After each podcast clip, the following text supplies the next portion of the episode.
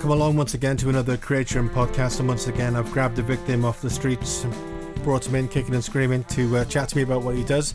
Adam Williams, thanks very much for, for coming in today. Uh, I've seen you around the building a few times. We've kind of nodded at each other, and I recognise you. First thing I should have realised that you were a student that I worked with years ago, but I've worked with a fair few over the 18 years, so I do forget a bit. But I recognise your face anyway. What's your What's your role here at the university? What What What are you about? Um, well, I'm the senior program manager for an organisation called Uprising. We're not actually employed by the university, but we're a partner in the university, and the university actually contributes towards our funding and support in that sense. And Mm. they also offer us some lovely office space as well. Which is nice. hmm Very nice. So your job, your actual job title again is Is the senior program manager. right. Okay, and that's for Uprising. That's for Uprising, yeah. yeah. So Uprising is it a relatively new kind of initiative? No, it's been running since around 2011, 2012. Started off in Tower Hamlets in London Hmm. um, as part of the Young Foundation. It then broke out and then became a charity within itself, and it's a UK-wide charity. We have offices in London, in Bedford, in Birmingham, Manchester, and here in Cardiff as well. And so what's the when you say young people? Is there like a, a cut off point? It's like 16, 25 or something? It's 18 to 25 year olds are the young Right. people that we work with, and we work with uh, underrepresented groups as Mm. well. So it's about providing opportunities and training and support for young people into leadership. So into leadership roles, and whether that means through uh, public sector, private sector, uh, voluntary sector, so forth. So we cover a lot of bases there as well. So that seems like a really challenging thing to do. So you get these young people. Are they sort of voluntarily saying, you know, we, we want to get involved in leadership and can you help us with our, our careers? How do you generate these people? How does it work? Okay, well, we have uh, recruitment drives. The two, I'll start off, I'll go back. We have two core programs. We have our leadership program and we have our environmental leadership program. They run in tandem with a different cohort of, of young people, and they have a curriculum of events and activities throughout the year, which also runs in tandem to the, you know to the standard academic year as well. Okay. So we work closely with recruitment partners, and we do the usual social media. But then Mm. people apply. Hmm. Young people apply for it, and there's uh, a shortlisting process um, for the young people to come on the course as well. And so this is to do with the arts, is it predominantly, or can it be more? Is it wider than that? It's it's wider than that. It's leadership. The leadership program is leadership in general. what would be the kind of examples of the leadership positions they might end up in? Well, any, anywhere within um, the public sector Hmm. or the you know the voluntary sector or business sector as well. So with our programs, um, we work a lot with external stakeholders, external businesses to come in and, and provide sessions for the young people, and we like to bring that range of people with. Uh, a diverse range of skills and experiences as well Hmm. to come in. So we'll have guest speakers and we'll have guest workshop facilitators come from all areas of society as well. So it's given them a very, very broad overview of leadership within society and culture. Have you got any sort of success stories that are interesting? Sorry. Yeah, yeah. Um, you know, I'm very new. no, but we do have some, some interesting success stories. There's a young man called Sean Slee who's gone on to um, be a very successful public speaker and is working on his environmental campaigns and so far. He's very active on Twitter. You, you, you can search him out there. He's alumni from one of our programs. We are now looking at a process of finding opportunities for our alumni to join various boards as trustees and so forth as well. So, you know, we are looking and working with the alumni to progress their careers as they move forward. So, your background was in was in music, you know, because you did like a music based course at the University of Glamorgan, as as was, I think, is that right? That's correct. Yeah, yeah. And then out of that, you managed to get into the industry, and you know, so, so tell us a little bit about you know post graduation, how it kind of worked for you in terms of what you wanted to do. It was an interesting one for me because I was working before going to university. I went to university, I was a bit older. I was about 30 years old when I went to university. Hmm. And I'd already been working and, you know, trying to find my way through the sector before going to university. Almost university. exactly the same as me, actually. and and I think going to, going to university then was was, was an interesting experience, um, and the having that practical and vocational experience before going to do the academic course was was an interesting dynamic for me. I'm sure a lot of people who are self-taught will find this is sometimes you you you're running through processes and you- you're doing things and you're making things and you're creating things and you're producing things, um, but sometimes you're not really sure sure what's going on in the background you know, from a technical perspective, you just know you're using your equipment, you're using your tools. And I felt that the university then gave me that insight into the more technical side of it and the understanding everything from, you know, from the maths to the electronics, you know, behind the equipment that I was using, which I found was very interesting. It Was well. a BSc then, was it? It was a BSc I Yeah, did, yeah. yeah. yeah. Yeah, it was eye opening, you know. And if you're looking at things like um, acoustics and acoustic measurements and all these different things, you know, as sound engineer, you go Yeah, in and, yeah. and you gauge the room and things Yeah. like that. But it's really interesting to find out the processes and the maths behind these acoustically treated rooms and so forth. So Mm. that was really interesting. And that was helpful for you then when you when you when you went into business yourself, yeah.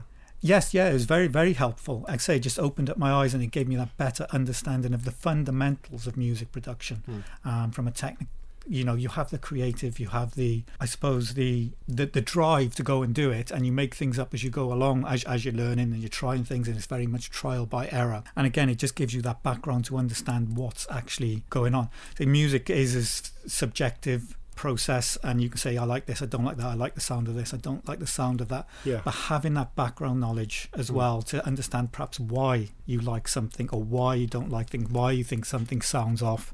Yeah. Um, that I imagine that is quite interesting because um, I'm guessing therefore you got a musician who's saying no no this is really work this really this is really right but you you actually have a kind of profound technical knowledge of why that musician is actually not, not actually correct but then it's a communication process with the musician which is always a tough call isn't it yes, yeah, yeah, yeah. Yeah. Um, no, no, you're right. It's very much music production. It's one of the most people-focused jobs you can do. So you have that technical knowledge and you have that that creative drive, but it's being able to work and understand, compromise, and collaborate with Yeah. other people is the key skill in, in that. I always say. So a couple of years ago, I mean, I've, I've got, I'm still, I'm still playing in about three different bands, you know, and, and I, I, I came in here and welcomed the quality of, of the equipment here, and was able to record some stuff. Yeah. Yeah. So I worked with graduating MA uh, student, and his thing was um, 360 sound, and kind of uh, ambisonics and stuff like this. Yeah. So that was a really kind of strange. So he came at it from from from that angle, um, and he had really kind of an imaginative way about him. But what I really liked about him, as much as I can, I mean, I don't know whether I'll ever see him again. We wanted to work on some research stuff because he's such an interesting guy. I've contacted him a couple of times. Hopefully, we will meet up. But what I really liked about him, and not everybody has this, was he was able to tell us as a band, no, guys, can you try it like this? Yeah. And we all kind of respected what he wanted because we liked him. hmm So he had that kind of authoritative warmth, Yeah. which is, you know, a, I, I- I think quite a key attribute for a, a producer working with all these different musicians. When pun intended, you don't know from Adam. Yeah, that that's correct. It is the people skills are, are key to it, and if you're working with a band, you have to be able to quickly understand the dynamics of that band and the relationships How do you do within that that band. Is that when they're sound checking, setting up, Sound chatting when they just engaging conversations. You know, there's always capacity issues and things like that, but you do your best to get to know them. Perhaps come around and just have a listening session. Just listen to some records, listen to some music, Yeah. go and have something to eat, all in the pre-production Couple of phase beers. couple of beers. Yeah, Yeah, yeah. yeah. Do do what do whatever you need to Mm. do and really get to know things, and being observational as well, and and looking at, at the dynamics and the relationships between the different band members. You know, their posture, the way they interact, the way they inter- engage with each other, and this is, I think, is a universal skill as well when you're working with teams. You know, and, and just going back to my role now with Uprising, you know, and we encourage people to be leadership, and that, a lot of that is about teamwork and understanding Yeah. people, and especially as we're moving forward and beyond, I suppose, the technical revolution is that that's becoming normal and commonplace now. It will always happen. It'll always progress. It'll always move on. But in the workplace and looking at leadership and those sorts of attributes within the workplace, be looking fundamentally more now. You know, it's very risky predicting the future, but looking more at people skills and the softer skills and the creative skills across a wide range of workplaces. So I, th- I think that's something that's key. Those soft skills, those people skills across all. If you if you think of the um, record producer as a leadership person within that context and Oh, within yeah. that project, Yeah. Absolutely. it's those people skills. That yeah. I, I, I'm I'm look- looking a bit vague and more than normal, but Yeah. um, just because I'm trying to think, uh, the lad's name was Jim, and I was just trying to think. There was a particular theory actually that he applied to his ethos in a, in a recording studio, um, and you, I think you'd find it really fascinating as a Mm. producer because because it was just like this 360 thing going on. What he actually did was he his his it was a lovely concept. His concept was that we would re, we would record a song a week over the summer, right? So we went for six, and he said no, but we'll say there's another week or so and make it seven. And then every week the idea was we'd go in, we'd, re- we'd record this song, and he'd kind of tell us what kind of feel he wanted on it, and then he'd dress the room in accordance of the with the mood of the song, mm. and have particular imagery which would then keep him with, with the song to set the mood. And so then every time we'd record, we didn't really know this till later on pretty well, but mm. he was filming everything. So then it was all sped up. And the beauty of it was, if you put a pair of virtual reality goggles on and some headphones, you'd look around. Oh, blimey, look, there's a producer over there. Oh, what's that drummer doing with the snare drum, you know? Yeah. You look, you'd look around the room, and of course, from your perspective, you know all this stuff. Yeah, yeah. The sound changes. And I did that for week after week. The idea was that the following day after each song, it would then be kind of fed out through social media as a kind of virtual release. Yeah and at the end of it we'd have this kind of virtual EP called Songs for the Summer.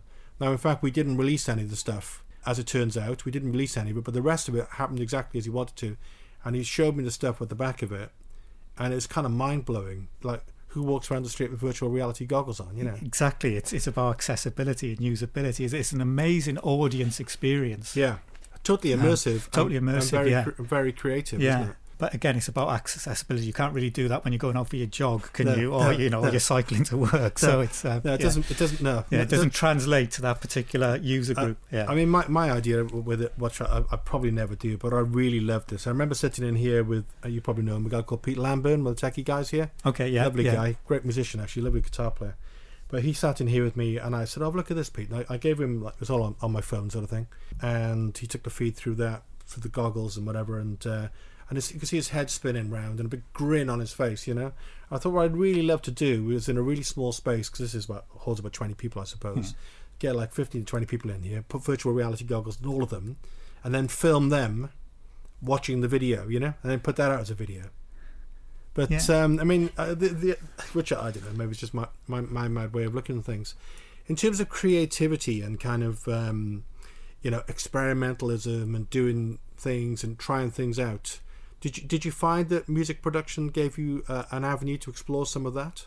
Oh, definitely. Um, I think you know it is that that curiosity and press the button, see what happens. You know, when you're learning these sort of skills, these tools and techniques, quite often as a younger, you just, you know, equipment, as you say, you mentioned earlier in this conversation about all the wonderful equipment in, in this university to yeah. for people to get hands on and play with. That's amazing. Which I honestly genuinely think there is. You know. Yeah, yeah, there, there is. It's fascinating. You have a look around the studios and the resources the students have access to. And I go back to when I was young, we didn't have this, no, uh, and and you made do with what you had. Yeah, and you had to go that extra mile with your creativity. the studio or something. Yeah, yeah, yeah all these different mm. things. You know, going mm. back to eight tracks and and yeah. so forth, and which were what you could get keyboard synthesizers samplers and so mm. forth that had limitations but of course at that time we wasn't thinking about these limitations we were just trying to make the most of well, what I mean look at what the Beatles did before tracks yeah yeah you know yeah, it's, I mean, that is creativity, isn't yeah, it? Yeah, yeah. Um, George Martin, of course, being yeah. largely responsible for yeah. that as a, as a producer.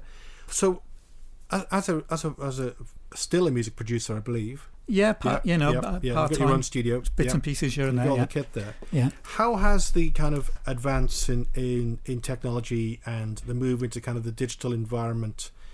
How has that enhanced, if it has, or diminished, if it has, the kind of creative experience of recording music? Yeah, it's changed it. It's made collaboration a lot easier.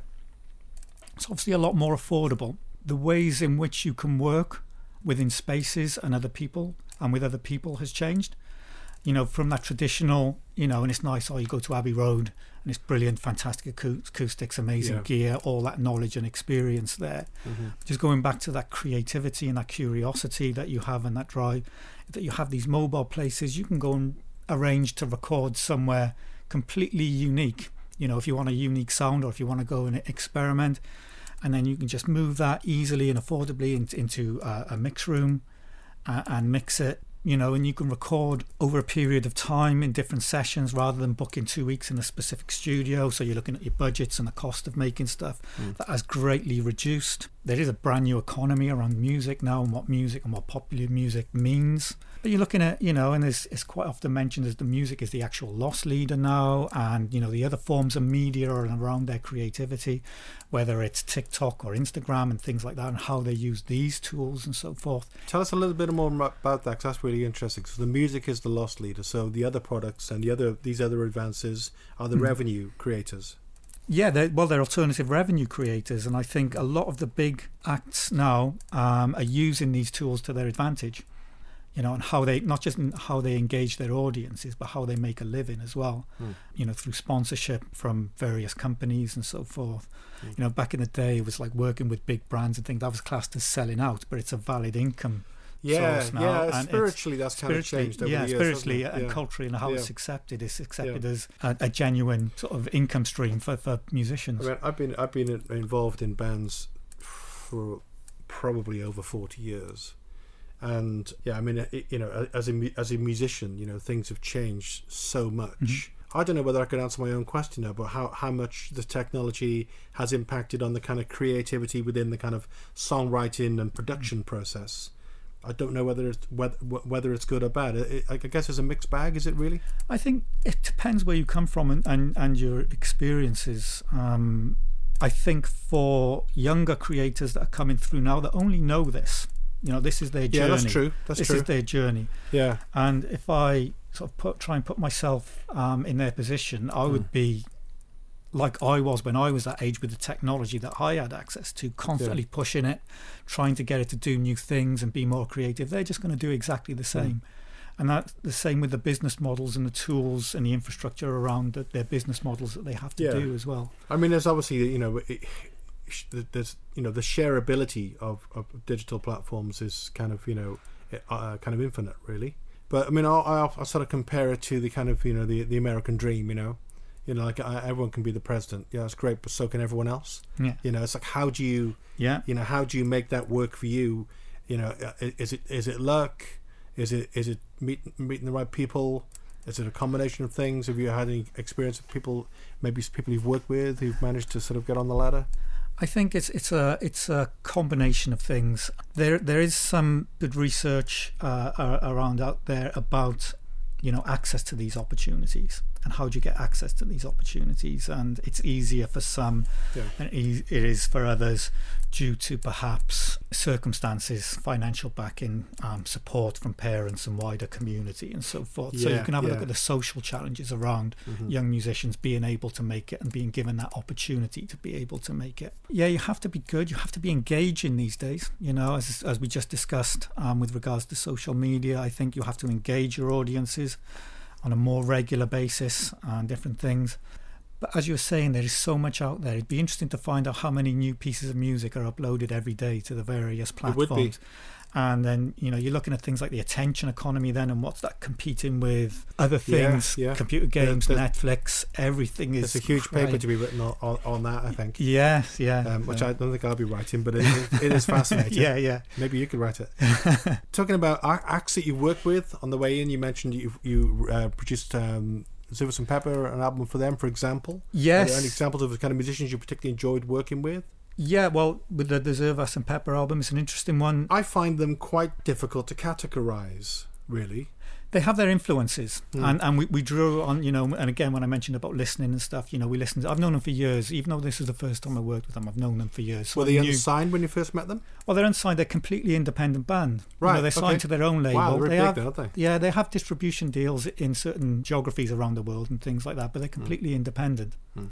So they run and do everything themselves and self contained. Uh, with regard to their career, this was their fifth album.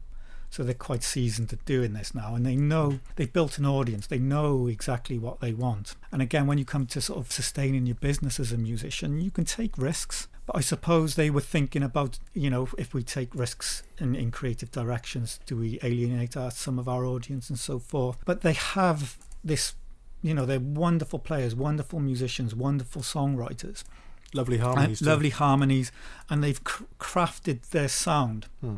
over their journey of being uh, music makers and, and, music producers. When you come in as a producer, you have to be mindful of that. You knew them of old, yeah. Yeah. So that kind of was a little bit different. But yeah. how did they kind of break to you? Was it you, did you just sit down and have a meal somewhere or something, and they said, "Look, this is what we're trying to achieve with this album"? yeah, yeah, we did all that. And Yeah. how did it? How was it you who ended up producing the album? How did that work as well? Well, they asked me. They they asked me to come in and and and do it, Hmm. and I just said yes, yeah, I'd love to. So I. I liked the band, you Yeah. know, and we'd never worked together in the you know before. So I said let's let's do this. Yeah. So we had a listen, and um, they write acoustically on the on the guitar and the piano. Mm-hmm. So I was at their house, and they started running through some of the rough ideas Oh, that they had for their songs. Yeah, the Um, three of them. Yeah, There's two of them. There's two, of and Pepper. Simon as well. Simon comes. He's one of the key members of the band that is Mm. there the majority of the time. There's Andrew uh, Brown on the bass, and then they have various percussionists and other uh, Okay, musicians come but in on different parts. When they're demoing songs, it's just a pair of them. when the dem- Yeah. they Mm. they do all the writing themselves. Uh, Catherine and Paul they come in and do that.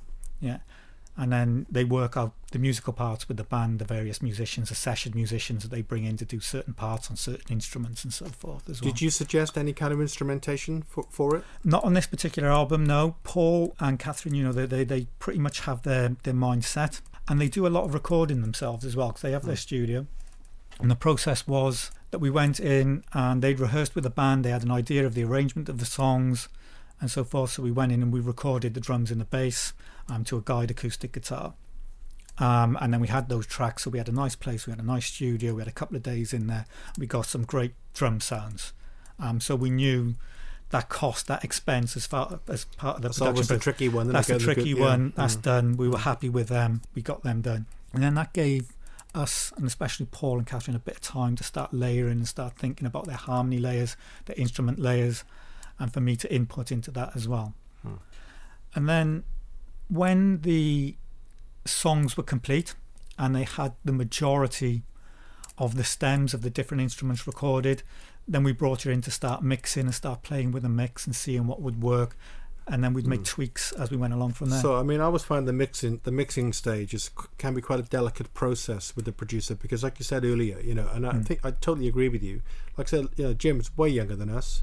We're all, we're old geezers, yeah. yeah. But you know, in the studio, the producer in my world is the gaffer. So you know, sometimes you don't want like all the musicians there. Sometimes you don't want any of the musicians there. Sometimes you have to kind of negotiate that. You, is is that is that in your experience the same? In in some experiences, yes, definitely. Um, sometimes you're just given stems, and then off, Yeah. off off you go. That's that's your job to then go and Hmm. mix that to how you um, perceive them to be. The, you know the Hmm. the sound that you want to get. Um, with Zervas and Pepper, it was a little bit different. Paul and Kath were in on a lot of the sessions. And that was good. That was that was good. That was Yeah. brilliant because they Hmm. were they were giving me stems, and there would be seven or eight guitar tracks Yeah. and they all needed to work together in a certain way and this was what was happening in paul's mind these need to work together in a certain way so it was beneficial for paul to be in the room with me then when we were layering those different guitar tracks and Mhm. so forth Mhm. um, that was a more efficient use of our time rather than me coming up with something sending it Mm. to him Mm. and then coming back and saying no I, th- I think we need to change this a little bit let's sit in together and do it together it was a collaboration in that sense And a creative process. and a by the sound of creative process But I mean, Yeah. I, I'm sure there have been circumstances without naming anyone over the years where you've been mixing stuff and you're kind of half wishing that that certain person maybe would just let you get on with it. Oh yeah, definitely, and I- and I think that happens in all areas of life. Really, Yeah. there can be times when it does get overwhelming um, with the amount of changes that you're being asked to make and, and being asked to do things differently. Yeah. you have to be mindful. Sometimes this is a lifetime's work for a certain person, and in their mind, it's a certain way, Mm. and they may not have that background knowledge or experience of how to put this thing together as a whole. And so again, it comes down to that art of compromise, you know, and very personal about it in a sense, and having those honest conversations and being able to do that and have those honest conversations Yeah. with people. Well, we had we had we had a circumstance like that. I mean, not not not at your level really, but a lot of things you said there really resonated with me. Like I said, I've been I've been involved personally in music for like over forty years. You know, you write songs over a period of time. So, so the last album that I did with with my uh, main band, some of these been written years ago. You know, and and they were our babies. You know, Mm. and then the producer was was an, another student graduating with a masters, Mm. way younger than us. Um, um, it became a little kind of tricky at times where we had to say, "Oh, would you mind trying it this way? Mhm. And his his philosophy was, and I don't know whether this this is this is true or not. He said, look, in the real world, you know, um, you kind of have a three strikes are out, really. You know, I gave you this, you didn't like it, I gave you again, so Yeah. it got you know quite tense. But in the end, you did a fantastic job. But it must be difficult for producers if you are sending mixes out and then getting that negative response. You almost feel like you're banging your head against a brick wall sometimes. What do these people want? You know? Yeah, it, it can it can get challenging sometimes, but it is again about being mindful of you know they're the, they're the paying customer. You know, and you have uh, a, a contract as such, or you have have an agreement to be able to deliver. yeah, we didn't have that. You know, because it's more No, informal. more I- I, informal, did, I did, I did, Yeah. pay, I did pay the guy. Yeah, but I mean, I paid the guy. It wasn't like a professional, professional contract. contract. yeah. But but by the Mm. by, there- there's a Mm. almost like a creative contract between you, isn't there? yeah, yeah, Yeah, you know, which, which- is which not- is- yeah, which is, is, is valuable in, in, Mm. in its sense. But I think, and again with technology, the ac- accessibility of technology, there's always that time to make those changes, and I, I think people can play on that a little bit too much. You know, is the fact that it's accessible, you can go in and just make a change. Whereas before, is that you had your studio time. Once your studio time was up, you're, you're out. You, you take away what you had. Yeah. You've done your best. yeah, This is this is what you take away. yeah. But it's almost endless the process now. It can't be, Mm. can it? It's constantly being tweaked. It's constantly being changed That's what uh, you know. Brian Wilson is, which is interesting creatively yes. anyway yeah Yeah, yeah. uh, it is. And talking, like I say, I mean, the, the ultimate maybe. I wonder what it would be like to have to work with Brian Wilson. You know, yeah yeah imagine you know Yeah. such a, a, a perfectionist having that yeah, big grand vision of what he wanted everything to be and to Mm. sound like and to bring all those people on board with that idea famously obsessive.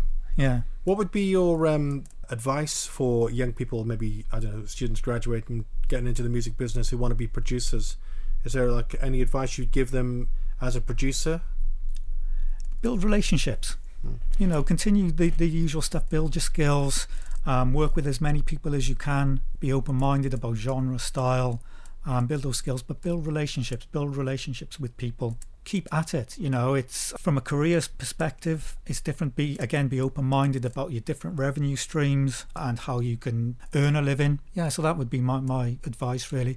And it's always changing you know things are changing so fast. So yeah just keep on top of, of what's sort of going on culturally Yeah, which, and which, technologically which as well. again is extremely challenging. Like you said earlier, it's, ever, ever changing Ever, and ever, evolving, ever and changing, getting more yeah. expensive in some ways as well. You know. yeah What about the- the practicality of? I don't know whether this has ever bitten you, but the idea of, instead about contracts, you know, I'm going to do this for you. This is what I'm going to do.